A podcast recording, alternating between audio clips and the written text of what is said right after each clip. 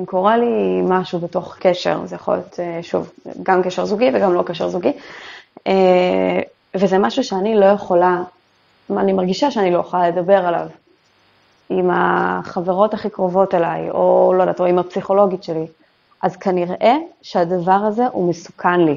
כנראה שקורה כאן משהו שלא צריך לקרות. קודם כל אישה נפגעת אלימות היא בדרך כלל מסתירה הרבה פעמים מאשימה את עצמה, מה שאת הקראת פה זה ממש טיפוסי לנשים מאשימה את עצמה, אם אני ארגיע אותו, אם אני לא אעצבן אותו, הכל יהיה בסדר, ככל שהאישה יותר אה, במעמד חברתי גבוה, משכילה אה, וממעמד סוציו-אקונומי גבוה היא גם נורא מתביישת להוציא את הכביסה הזאת, איך היא נפלה, איך היא בקשר אלים, ברוכים וברוכות הבאות, אני נרקיס סלון והגעתם לפודקאסט משחקות באש, פודקאסט בשיתוף עיתון הארץ של גברים ונשים שמסכימים לשחק באש כדי לקדם את החברה בה אנחנו חיים בשלל נושאים נפיצים. בפרקים הקודמים התבוננו על גבריות. הפרק הזה יעסוק באלימות כלפי נשים. דרך שמיעה של עדויות של שורדות מערכות יחסים אלימות ושיחה עם אשת מקצוע, ניחשף לסוגיה השונים של מערכות יחסים כאלו ואיך ניתן לצאת מהן. בניגוד לפרקים הקודמים בהם השתמשנו בטשטוש קול, או שחקנים שמקריאים עדויות של שמות בדויים, כיום כל הנשים שמשתפות בפרק מדברות בקולן האמיתי, ורובן גם חושפות את שמן וזהותן המלאה. העדויות הן קשות לשמיעה, אך כל אחת מהשורדות משתמשת כיום בניסיונה האישי כדי לסייע לנשים לצאת ממעגל האלימות ולהתחבר לכוח שלהם. נעבור לפתיח ונתחיל.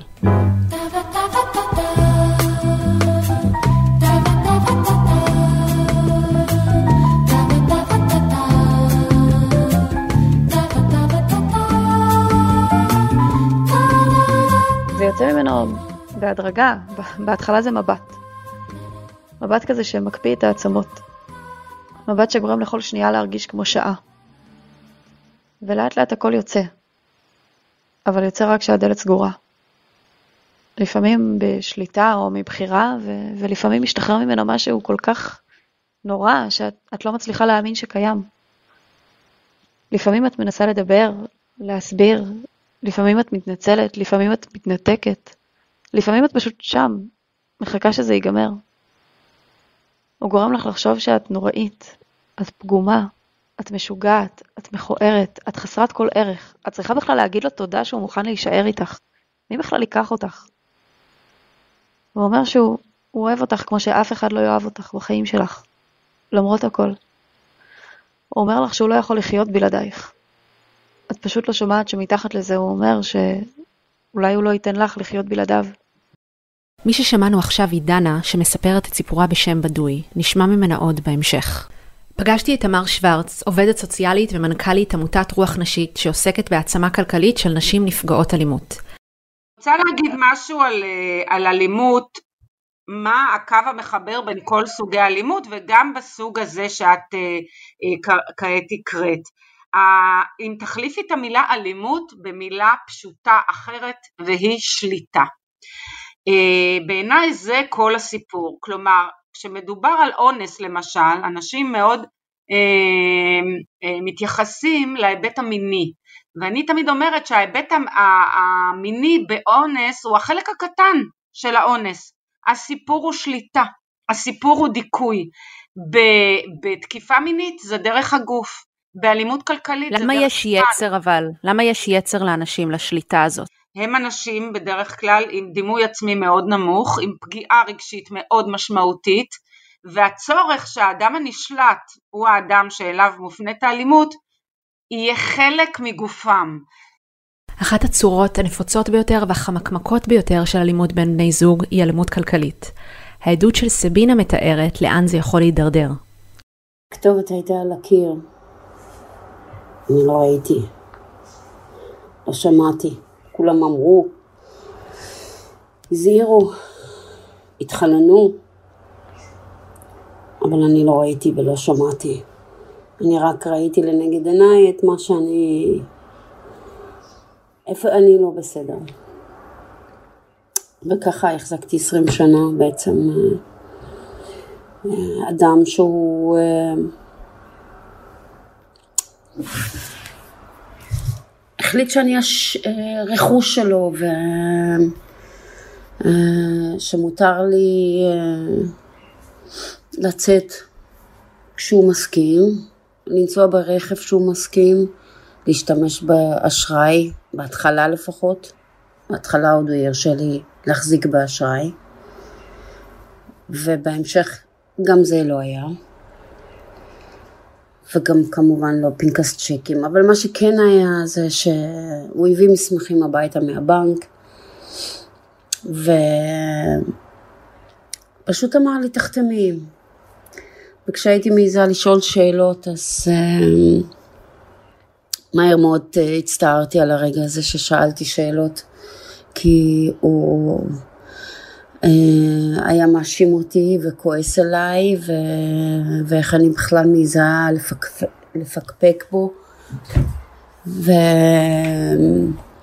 יודע שאני מתכננת לעזוב אותו, ושאני עושה מהלכים.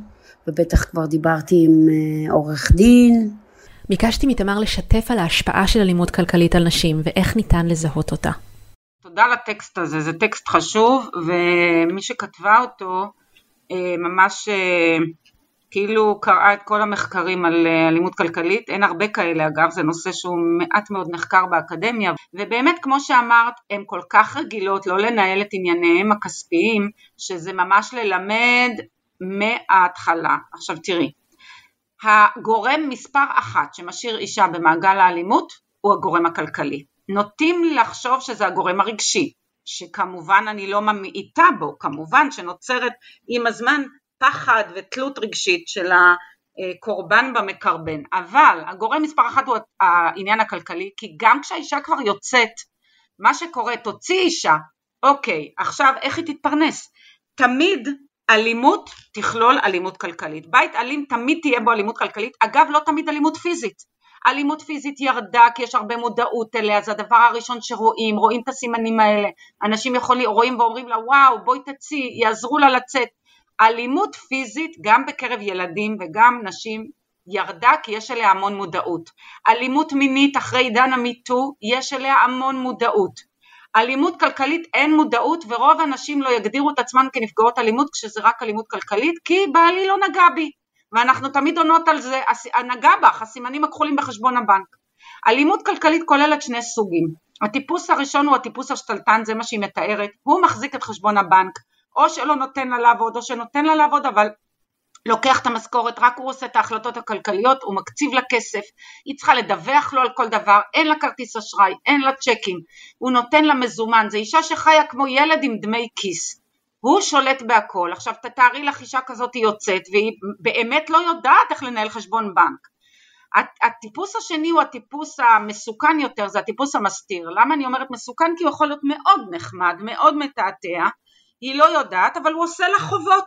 הוא משתמש, מחתים אותה, משתמש בכסף, עושה חובות, ואז החדשות הרעות שכשהיא יוצאת ממעגל האלימות, אפילו מתגרשת, יוצאת מחשבון הבנק, היא חייבת לפי החוק לשלם את כל החובות שנוצרו בתקופת נישואיהם, אפילו אם הבעל יבוא ויגיד אני עשיתי לבד והיא לא ידעה בכלל על החובות, היא תצטרך לשלם. 50% מהנשים שכבר יוצאות למקלט, כבר יצאו מהקשר האלים, חוזרות לבן הזוג האלים עקב התלות הכלכלית. עכשיו, את מבינה שזה מעגל קסמים? הן יוצאות וחוזרות, שזה מעשה לא רציונלי, לא הגיוני. איך אתה חוזר לבית. שהיה לך רע בו?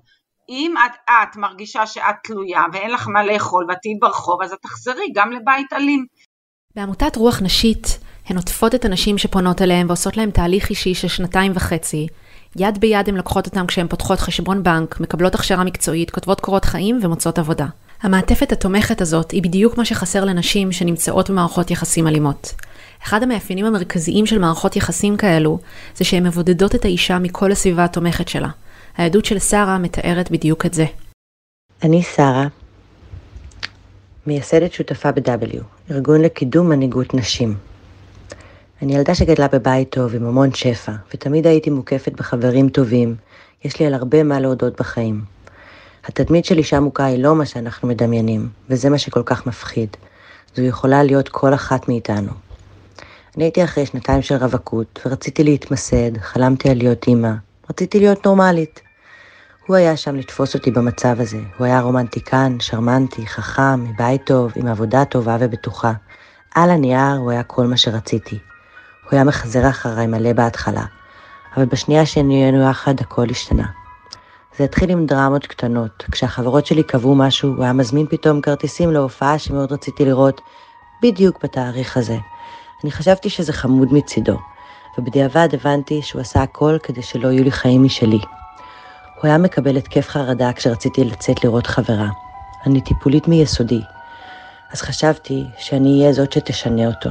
אני הייתי לרוב נשארת איתו ומרגיעה אותו, ומקבלת מזה סיפוק כלשהו. ובפעמים שכן יצאתי לפגוש חברה, הוא היה מצלצל ללא הפסקה. במקרים נדירים, כשנסעתי לסוף שבוע עם חברות, הוא היה מצלצל לא רק אליי, אלא לכולם. מבקש לדבר איתי, וכשהיינו מדברים, הוא היה מאיים להרוג את עצמו אם אני אצא למועדון נגיד, או משהו כזה. כשהיינו במיטה זה היה מחרמן אותו לתת אגרופים לכרית, כשהוא היה מדמיין שהוא נותן אגרופים לפנים שלי. כמובן שהבנתי שזה לא רגיל, אבל לאנשים יש כל מיני צדדים במיניות שלהם, וקיבלתי את זה, וחשבתי שזה חלק מהאהבה. לאט לאט זה התחיל להיות בעייתי עבורי להיפגש עם חברים שלי. כשהיינו נפגשים איתם ביחד, הוא היה מדבר לא יפה ומעליב את האנשים שהם הכי קרובים אליי, ככה שהם החליטו שהם לא רוצים להיות בחברתנו המשותפת. חברות שלי הבינו שיש פה בעיה רצינית. חלק צלצלו אליי יום-יום, ניסו להעיר אותי בדרכן שלהן, אבל זה לא עזר, אני הייתי בתוך אשליה. לא ראיתי עד כמה זה חמור, גם כשהיה בודק לי את הטלפון ועם מי ולמה וכמה דיברתי, גם כשאמר לי שיש לו תוכנה שרואה כל מה שאני עושה במסך שלי. גם אז לא רציתי לוותר על הרצון שלי שזה יצליח. בדיעבד אני חושבת שאיפשהו עמוק בפנים הענשתי את עצמי, הדבר שאני לא בדיוק יודעת מהו. מערכת היחסים הזאת נגמרה בלילה שבו ההורים עליי יד לראשונה. הוא הרביץ לי כאילו אני שק חבטות. הוא בעט בי עד שהיו לי סימנים כחולים וירד לי דם. הוא הצמיד לי סכין לגרום ואיים להרוג אותי. אחרי מאבק פיזי בינינו אני ברחתי עם הפלאפון, הדרכון והארנק שלי. כשהייתי מאחורי הדלת נשכבתי על הרצפה. כשהבנתי שלא מתכוון לרדוף אחריי, הגרוע מכל היה שברגע הזה היה בתוכי רצון שהוא יבוא לבקש סליחה, התחנן אליי לחזור הביתה ושנשלים, נתפייס ונחזור להיות ביחד. אני אדם אופטימי וחברתי. הגעתי עם עצמי למקום כל כך נמוך, שבאמת דמיינתי שהמוות שלי זה הבריחה הכי טובה מהמציאות. אז זאת העדות של שרה, יש לי שתי שאלות. אחד, יש מקרים שבהם, הרבה מקרים, חברים ומשפחה אומרים לא ידענו כלום, איך את מסבירה את זה? ושתיים, הנה מקרה של שרה, כולם ידעו ועשו איתה שיחות, אבל היא פשוט לא רצתה לשמוע, ומה אפשר לעשות במצבים כאלה שיודעים שמישהי נמצאת במערכת יחסים מתעללת, סכנת חיים, אבל היא לא מוכנה לקבל עזרה. טוב, שוב, אה, העדות שאת מביאה היא ממש אה, לפי הספר, כן? מאוד טיפוסית ומכילה את כל הסימנים, אפילו עד לאותו ערב אלים ששרה מתארת, כשעוד לא הייתה אלימות פיזית, את יכולה לראות את מה שדיברתי עליו קודם, את המילה שליטה. אה, בן זוג אלים הוא אובססיבי לגבי הבת זוג שלו. אגב, הסיפור הזה הוא מאוד מזכיר את הסיפור של מיכל סלע ואלירן מלול.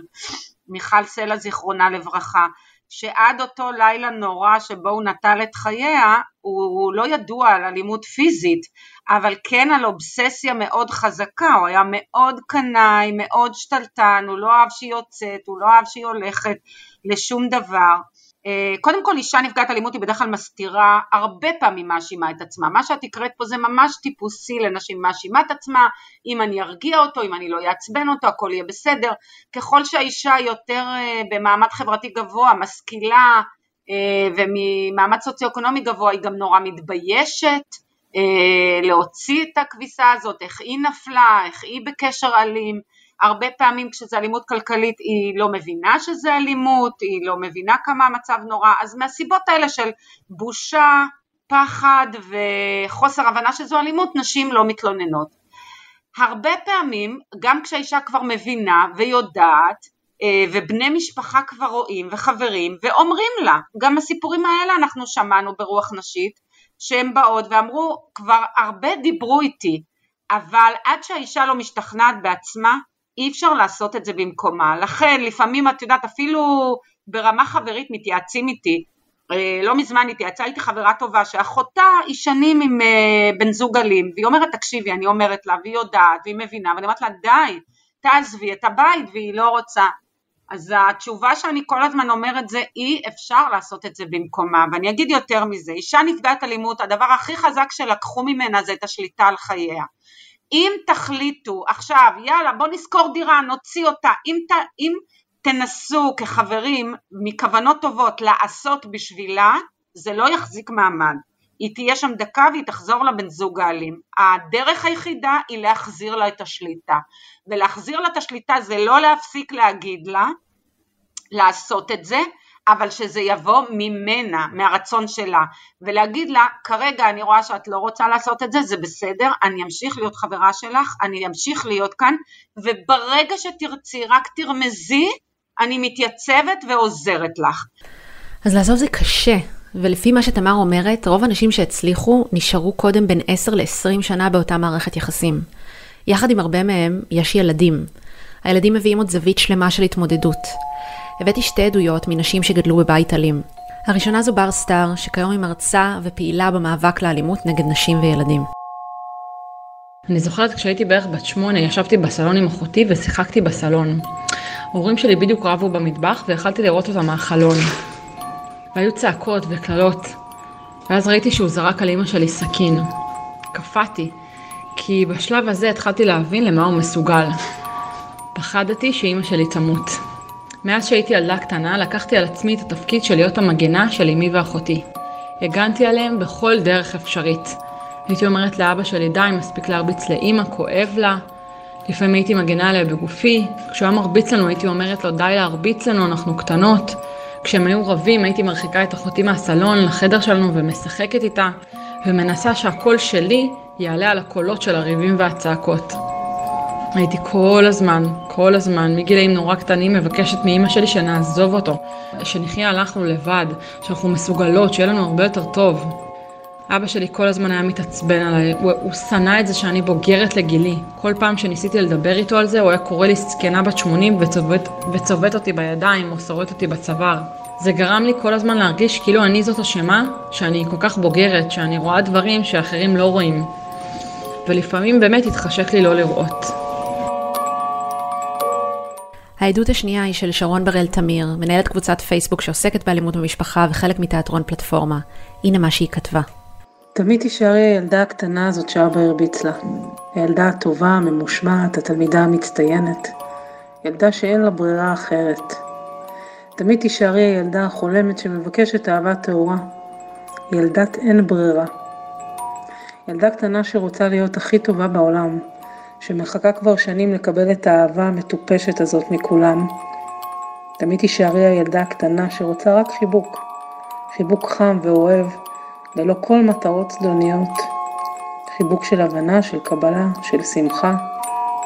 תמיד תישארי הילדה הזאת של חיבוקי האין ברירה. חיבוקים כי את זקוקה, חיבוקים כי אין מישהו אחר שם שיחבק אותך. תמיד תישארי הילדה הזאת שרוצה שיגידו לה כמה היא טובה, ומדהימה, וחכמה, ויפה, ומושלמת, ושלמה. תמיד תישארי ילדה גם אם עכשיו את אימא גדולה. תישארי מייחלת, מבקשת לאהבה הזאת גם מהילדים שלך. תתחנני בסתר ליבך להיות האימא הכי אהובה בעולם.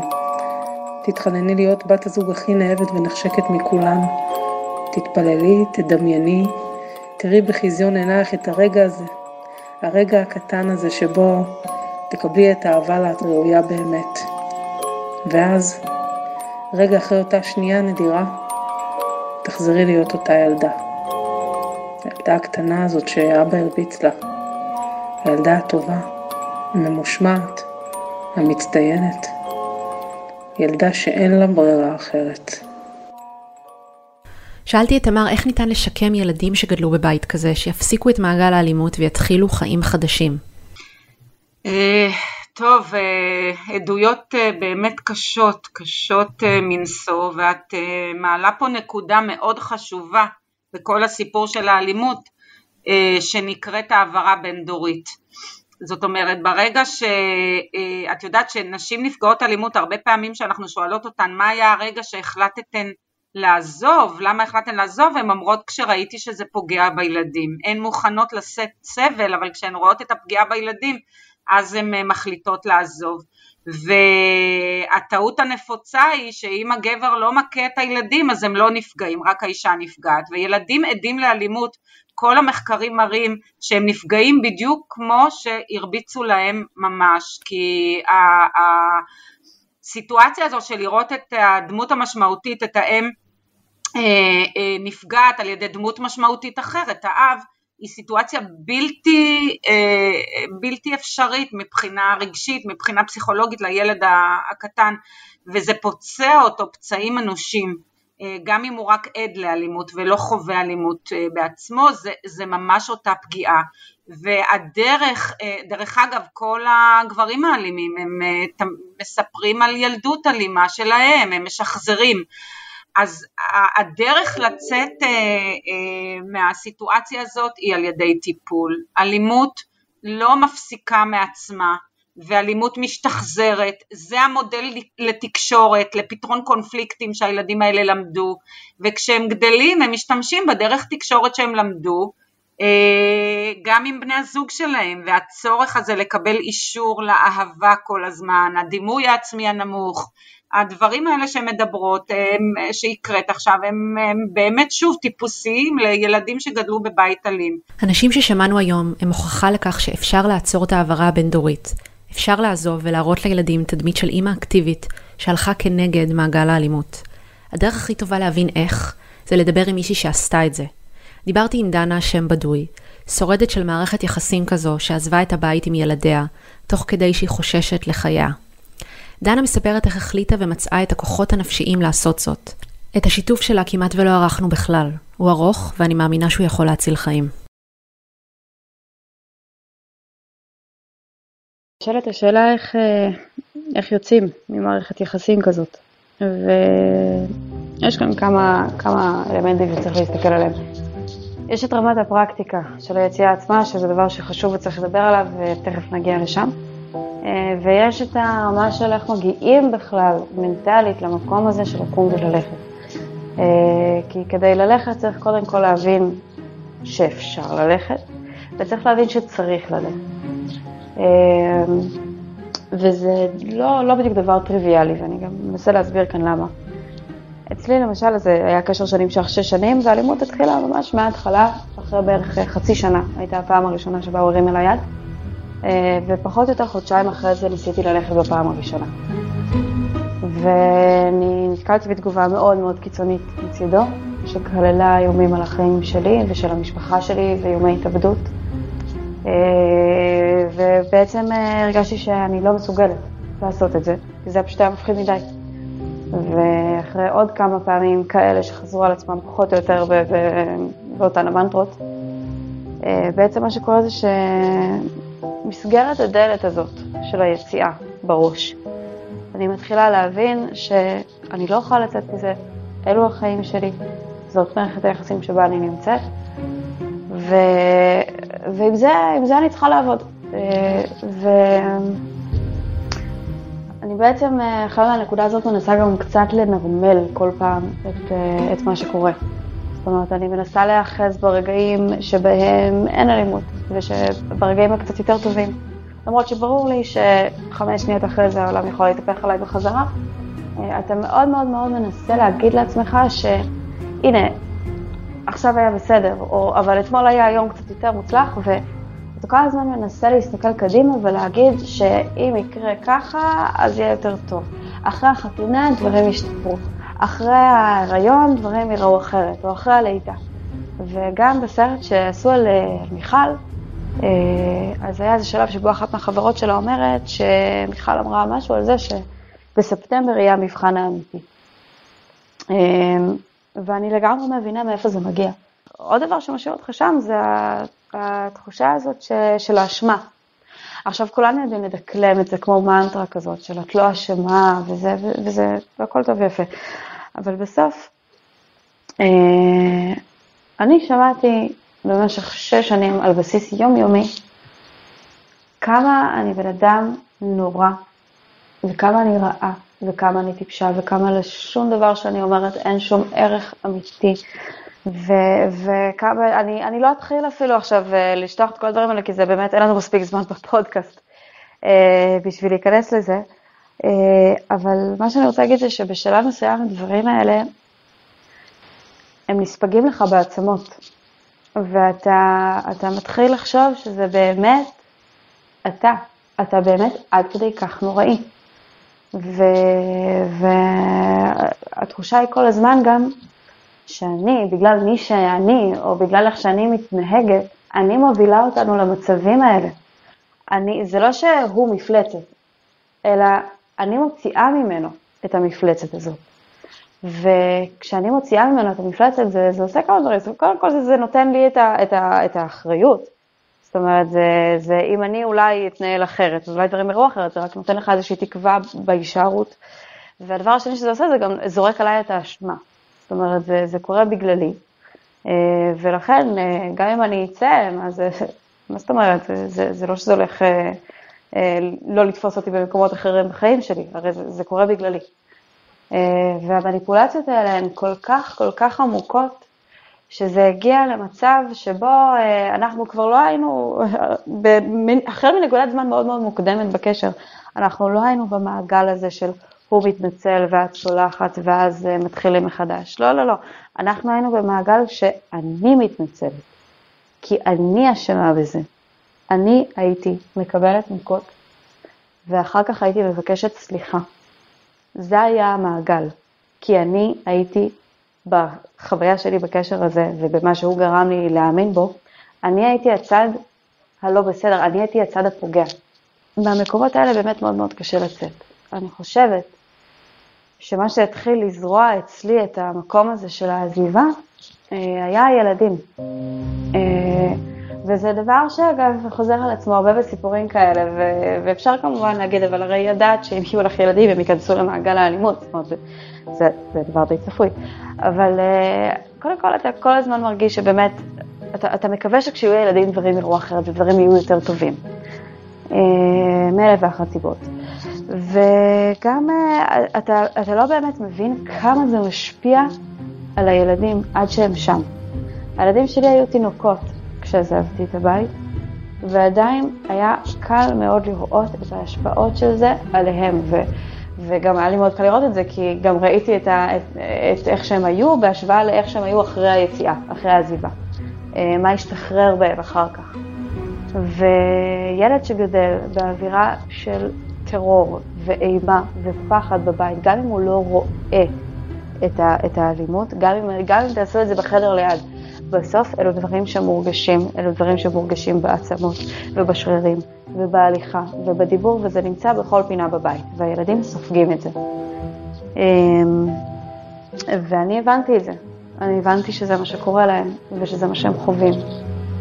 ולא יכלתי להרשות לעצמי להכניס אותם לשם, כי גם זה באיזשהו מקום להגיד לעצמך, אוקיי, את, את מגדלת ילדים שהם יהיו בעתיד או הצד הפוגע או הצד הנפגע במערכת יחסים כזאת, הם לא יצאו משם אם אני לא אוציא אותם משם עכשיו.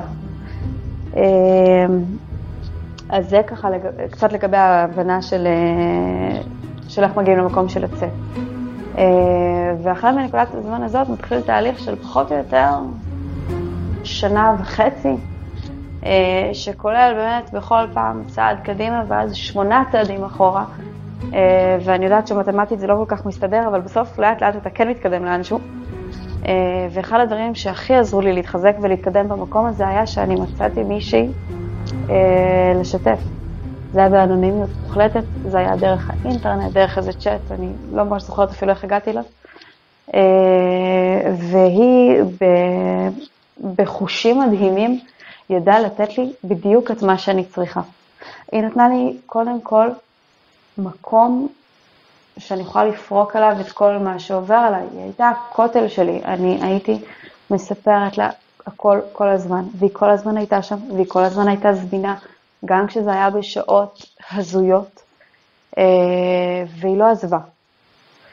עוד דבר שהיא עשתה, זה היא לא שפטה אותי לרגע אחד, וזה מאוד מאוד קל להיות שיפוטיים בסיטואציה הזאת. זאת אומרת, זה מאוד מאוד קל לה, אפילו לכעוס על הבן אדם, הרי את יודעת שזה רע, ואת יודעת שאת צריכה לעזוב, וכבר אמרת שאת עוזבת, למה את לא עוזבת?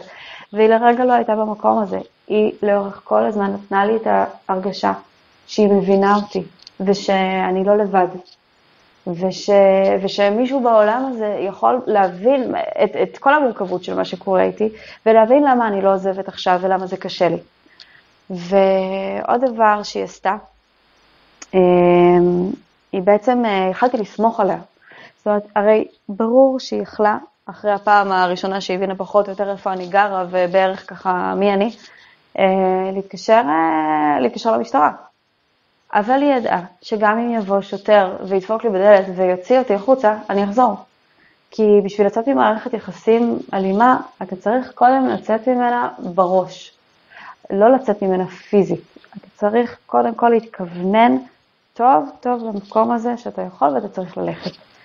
אה, והיא ידעה את הדבר הזה, ולכן היא ידעה שלהפעיל את הדברים האלה בצורה חיצונית, בלי שזה מגיע ממני, ממקום פנימי, זה פשוט זה לא יעבוד.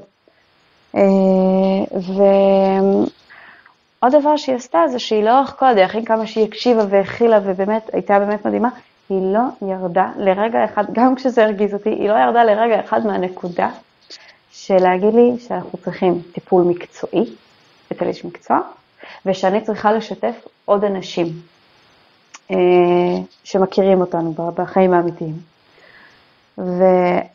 וכל הדברים האלה, המכלול של הדברים שהיא עשתה, בעצם אה, נתן לי בסוף את הכוחות וחיזק אותי בכל פעם עוד קצת ועוד קצת ועוד קצת. Uh, עד שבסוף באמת uh, הבשלתי למקום של עזיבה, בדרך גם שיתפתי עוד אנשים, הם פשוט, לא ניכנס לזה עכשיו, אבל הם לא היו האנשים הנכונים לשתף אותם. ובסוף, כשהגעתי לנקודה של העזיבה עצמה, יצרתי קשר עם עורכת דין דרך יד שרה, יש להם, זה לא כל כך מוכר, אבל יש להם איזשהו מרכז לאלימות במשפחה עם, uh, עם uh, עובדים סוציאליים ואנשים שבאמת, זה, זה, התחום ש, זה תחום העיסוק שלהם ובזה הם מתמחים. אה, במערכות יחסים אלימות, בין אם אה, בצד הפוגע ובין אם בצד הנפגע. והם ידעו ישר להגיד לי, תשמעי, אנחנו... את צריכה או, או, או ללכת למקלט או ללכת להורים שלך, הם קודם כל אה, רצו לוודא שיש לי לאן ללכת. ואז הם נתנו לי טלפון של עורך הדין, שאחרי ממש כמה דקות ספורות של שיחה, מרוב שהיא מתעסקת בנושא הזה ויש לה חושים כבר מאוד מאוד חדים לעניין, ידעה להגיד לי, תקשיבי, אני מבינה שאת רוצה לסיים את זה יפה ומכובד ובשיחה, אבל זה לא יעבוד. את לא יכולה לעשות את זה כאן, יש לך, את עומדת מול פסיכופת, אל תעשי את זה לבד. את לא יכולה לעשות את זה לבד. והיא בעצם עזרה לי לתכנן את העזיבה שלי כמו מבצע צבאי. זה היה פשוט אה, אה, מתוכנן לפרטי פרטים עד כדי אה, מתי מישהו לוקח אותו לשיחה ואני בדיוק מתקשרת לאימא שלי ואני אוספת את הילדים והכל היה מתוזמן ואני בעצם ברחתי מהבית. עם, אה, עם אה, שני ילדים קטנים ועוד אחד בבטן, אה, פשוט ברחתי מהבית.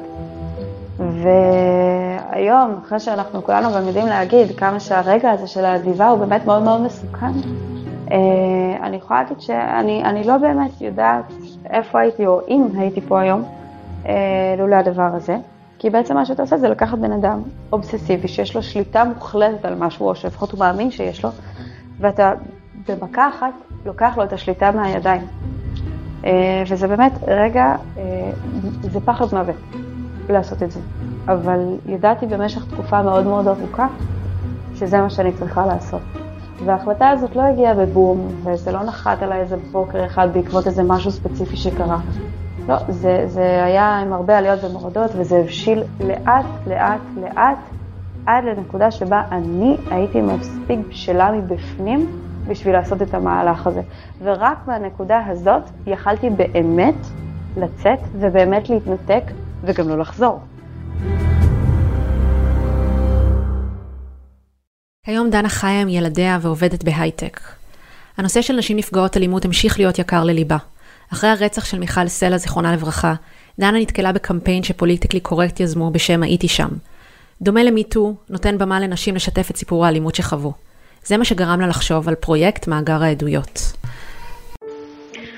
טוב, אז לפני אה, שבוע-שבועיים אה, התקיים ההאקתון לזכרה של אה, מיכל סלע.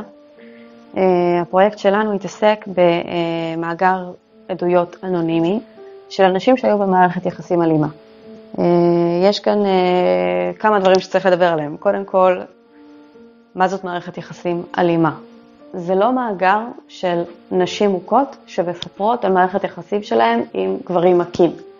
זה, מערכ, זה מערכות יחסים שיכולות להגיע בין גבר לאישה, ויכול להיות שהגבר הוא הצד האלים, ויכול להיות שהאישה היא הצד האלים. זה יכול להיות מערכות יחסים להט"ביות, אלו יכולות להיות מערכות יחסים בין עובד למעביד, או בין, יש לנו שם עדות של אה, סטודנטית לתואר שני והמנחה שלה לתזה, זאת אומרת, יש כל כך הרבה תצורות שבהן אנשים יכולים להפעיל מניפולציות או כוח, בין אם הוא כוח פיזי ובין אם הוא כוח נפשי, אה, על בן אדם אחר, ולגרום לו להיפגע בצורה אה, מטורפת. הדבר השני שאנחנו רוצים אה, לשים כאן דגש עליו זה שאלימות מגיעה בהמון צורות. אה, יש אלימות פיזית, שזה כמובן מה שכולנו אה, שמים לנגד עינינו, וזה מה שאנחנו רואים בסרטים, וזה בעצם האימג' המאוד מאוד גדול שיש לנו כשאנחנו חושבים על אלימות במשפחה. יש כל כך הרבה סוגים של אלימות, כי בסוף אלימות היא תופעה אנושית, ונרצה או לא נרצה, אלימות ותוקפנות זה צדדים שקיימים באיזשהו מקום ובמינונים מסוימים בכל אחד מאיתנו. אז המאגר הזה בעצם מאפשר לאנשים לפרוק באנונימיות את הסיפור שלהם, זה גם עוזר לך להיות קצת יותר אה, משוחרר במתן העדות, אה, כי זה לא, זה לא נרשם על השם שלך אי שם באינטרנט ונשאר אה, לדיראון עולם, וזה גם משהו שמאפשר לך קצת לשמור על האנשים הקרובים שלך או על המשפחה שלך, אתה יכול באמת רק לשים את העדות שלך, את מה שקורה אצלך בתוך הראש ובתוך הלב, ואתה יודע שזה שם. והצד השני הוא מי שקורא את מה ששמת שם. אה, אני חושבת שבתור מישהי שהייתה במערכת יחסים אלימה, אם אני בזמנו הייתי נתקלת במאגר כזה, והייתי קוראת אה, עדויות של אנשים שעברו את מה שאני עוברת, וחיו כמו שאני חיה, ובאמת באמת מבינים את כל הדקויות ואת כל המורכבות של מה שאני חווה, אולי באמת הייתי מרגישה שאני לא לבד, ושזה לא ה"את לא לבד" הזה שיש על אה, פוסטרים שמראים שם איזה אגרוף שמכוון לפרצוף של מישהי, וכולנו ככה מאוד uh, מכירים את הקלישאה הזאת, אבל בסוף מי שנמצא במערכת יחסים כזאת מרגיש מאוד לבד. הוא מרגיש שאף אחד לא יכול להבין אותו. ולקרוא עדויות של אנשים שבאמת חוו את זה, ואתה יודע שאתה לא היחיד בעולם ש, שמתמודד עם דבר כזה, מאוד מאוד עוזר. ואלו השלבים הראשונים של ההבנה של איפה אני נמצא עכשיו, האם אני בכלל יכול לחשוב על לצאת מהמקום הזה? מה קורה עם אנשים אחרי שהם יוצאים מהמקום הזה? המאגר שלנו נותן גם מקום לשאלות כמו, מה היית אומר למי שנמצא היום במערכת יחסים כזאת, או מה עזר לך אה, לצאת מהמקום הזה? אחד הדברים שדנה אמרה לי בשיחתנו, זה שבאותו אופן שפעם חשבנו שאונס זה דבר שקורה רק בסמטה חשוכה על ידי אדם זר, ואז קמפיין מיטו הראה לנו שהטרדות מיניות ואונס יכולים לקרות בכל מקום, והרבה יותר נשים ממה שנראה לנו עברו את זה, ככה זה גם עם אלימות. מערכות יחסים אלימות יכולות לקרות בכל מקום, לכל המעמדות הסוציו-אקונומיים. אני מרגישה שאנחנו חיים בתקופה שבה אי אפשר יותר להדחיק את הנושאים האלו. המיניות הנשית הייתה מדוכאת במשך שנים רבות, ובשנים האחרונות היא מתחילה לצאת החוצה, ועכשיו הגיעה תורה של האלימות כלפי נשים. זה תמיד היה כאן, פשוט אנחנו סיימנו לשתוק לגבי זה. וכמו שכשנשים הפסיקו לשתוק לגבי הטרדות מיניות, זה גרם לפחות גברים לעשות את זה, אני מאמינה שככה זה יכול להיות גם עם אלימות כלפי נשים. לא רק בגלל שגברים יפחדו, אלא בעיקר בגלל שיותר נשים יעזרו אומץ לעזוב, כי תהיה להן יותר תמיכה, וכי הם יקבלו יותר השראה והוכחת התכנות מהנשים שמסכימות עכשיו לדבר. אני רוצה לסיים עם דבריה של שרה, ששמענו מקודם, מספרת על הרגע שבו היא הצליחה לעזוב את הבית מאותה מערכת יחסים אלימה. שרה כיום היא מייסדת שותפה ב-W, שמעצימה נשים ונערות להתחבר לכוח שלהם. בלילה ההוא, כשאני מצאתי את עצמי יושבת מחוץ לבית, ומזהה את החלק בתוכי שרוצה שהוא יבוא ויציל אותי מעצמי. אני פתאום אה, ראיתי את הילדה הקטנה שלי, שעוד לא נולדה, מסתכלת עליי ונותנת לי יד ואומרת, אמא, בואי נלך מפה. זו חוויה שהמון אה, אנשים עוברים בסיטואציות טראומה. איזשהו חזון או איזשהו חוויה חוץ גופית שכזו. אז uh, בדיעבד אני לא יודעת מה זה בדיוק היה, אבל זה היה קול פנימי בתוכי שאמר לי לא להישאר שמה, uh, ולקחת את החיים שנמצאים בתוכי וכל מה שיש לי ולברוח. זה מה שבעצם גרם לי להבין שאני לא רוצה להישאר במקום הזה יותר ולחזור אליו יותר לעולם. ואז מתחילה העבודה האמיתית. עבודת טיפול עצמית, עבודה של התבוננות עצמית מאוד עמוקה, אה, ואני עדיין בתוך התהליך הזה, אבל התקדמתי מאוד, אה, וזה אפשרי. תודה שהייתם איתנו. אתם מוזמנים להצטרף אלינו לקבוצת הפייסבוק שלנו, משחקות באש. יש שם את הקישור לאיסוף העדויות למאגר במידה ואתם מעוניינים לשתף עדות על אלימות שחוויתם במערכת יחסים, בין אם אתם גבר או אישה. ערכו את הפרק מאיה בן ניסן ואמיר פקטור, עיתון הארץ שותף להפצת הפודקאסט. ניפגש בפרק הבא ונמשיך לנהל את הדיון על יחסים בין גברים ונשים והתנהגות מינית.